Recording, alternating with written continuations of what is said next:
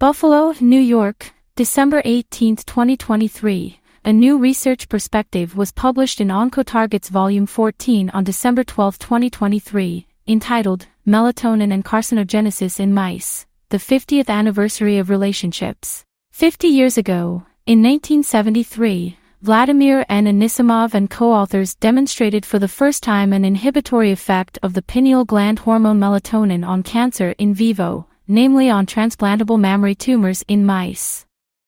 Subsequently, it was shown in a number of studies that melatonin administration with drinking water at night inhibits chemically induced mammary carcinogenesis in mice and rats. On the contrary, maintaining female mice and rats under round-the-clock lighting conditions, which suppresses the nighttime production of melatonin, stimulates spontaneous and chemical carcinogen-induced mammary tumor development. As of today, the query, Cancer and Melatonin Mice, in PubMed returns about 550 entries.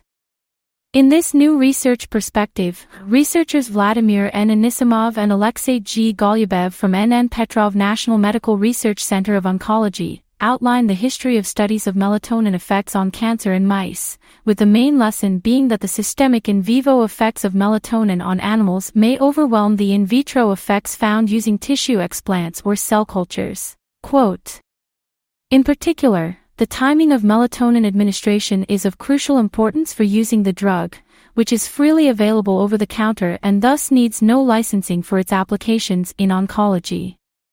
End quote. Read the full paper in volume 14 at oncotarget.com. Oncotarget, a primarily oncology-focused, peer-reviewed, open-access journal, aims to maximize research impact through insightful peer review, eliminate borders between specialties by linking different fields of oncology, cancer research and biomedical sciences, and foster application of basic and clinical science.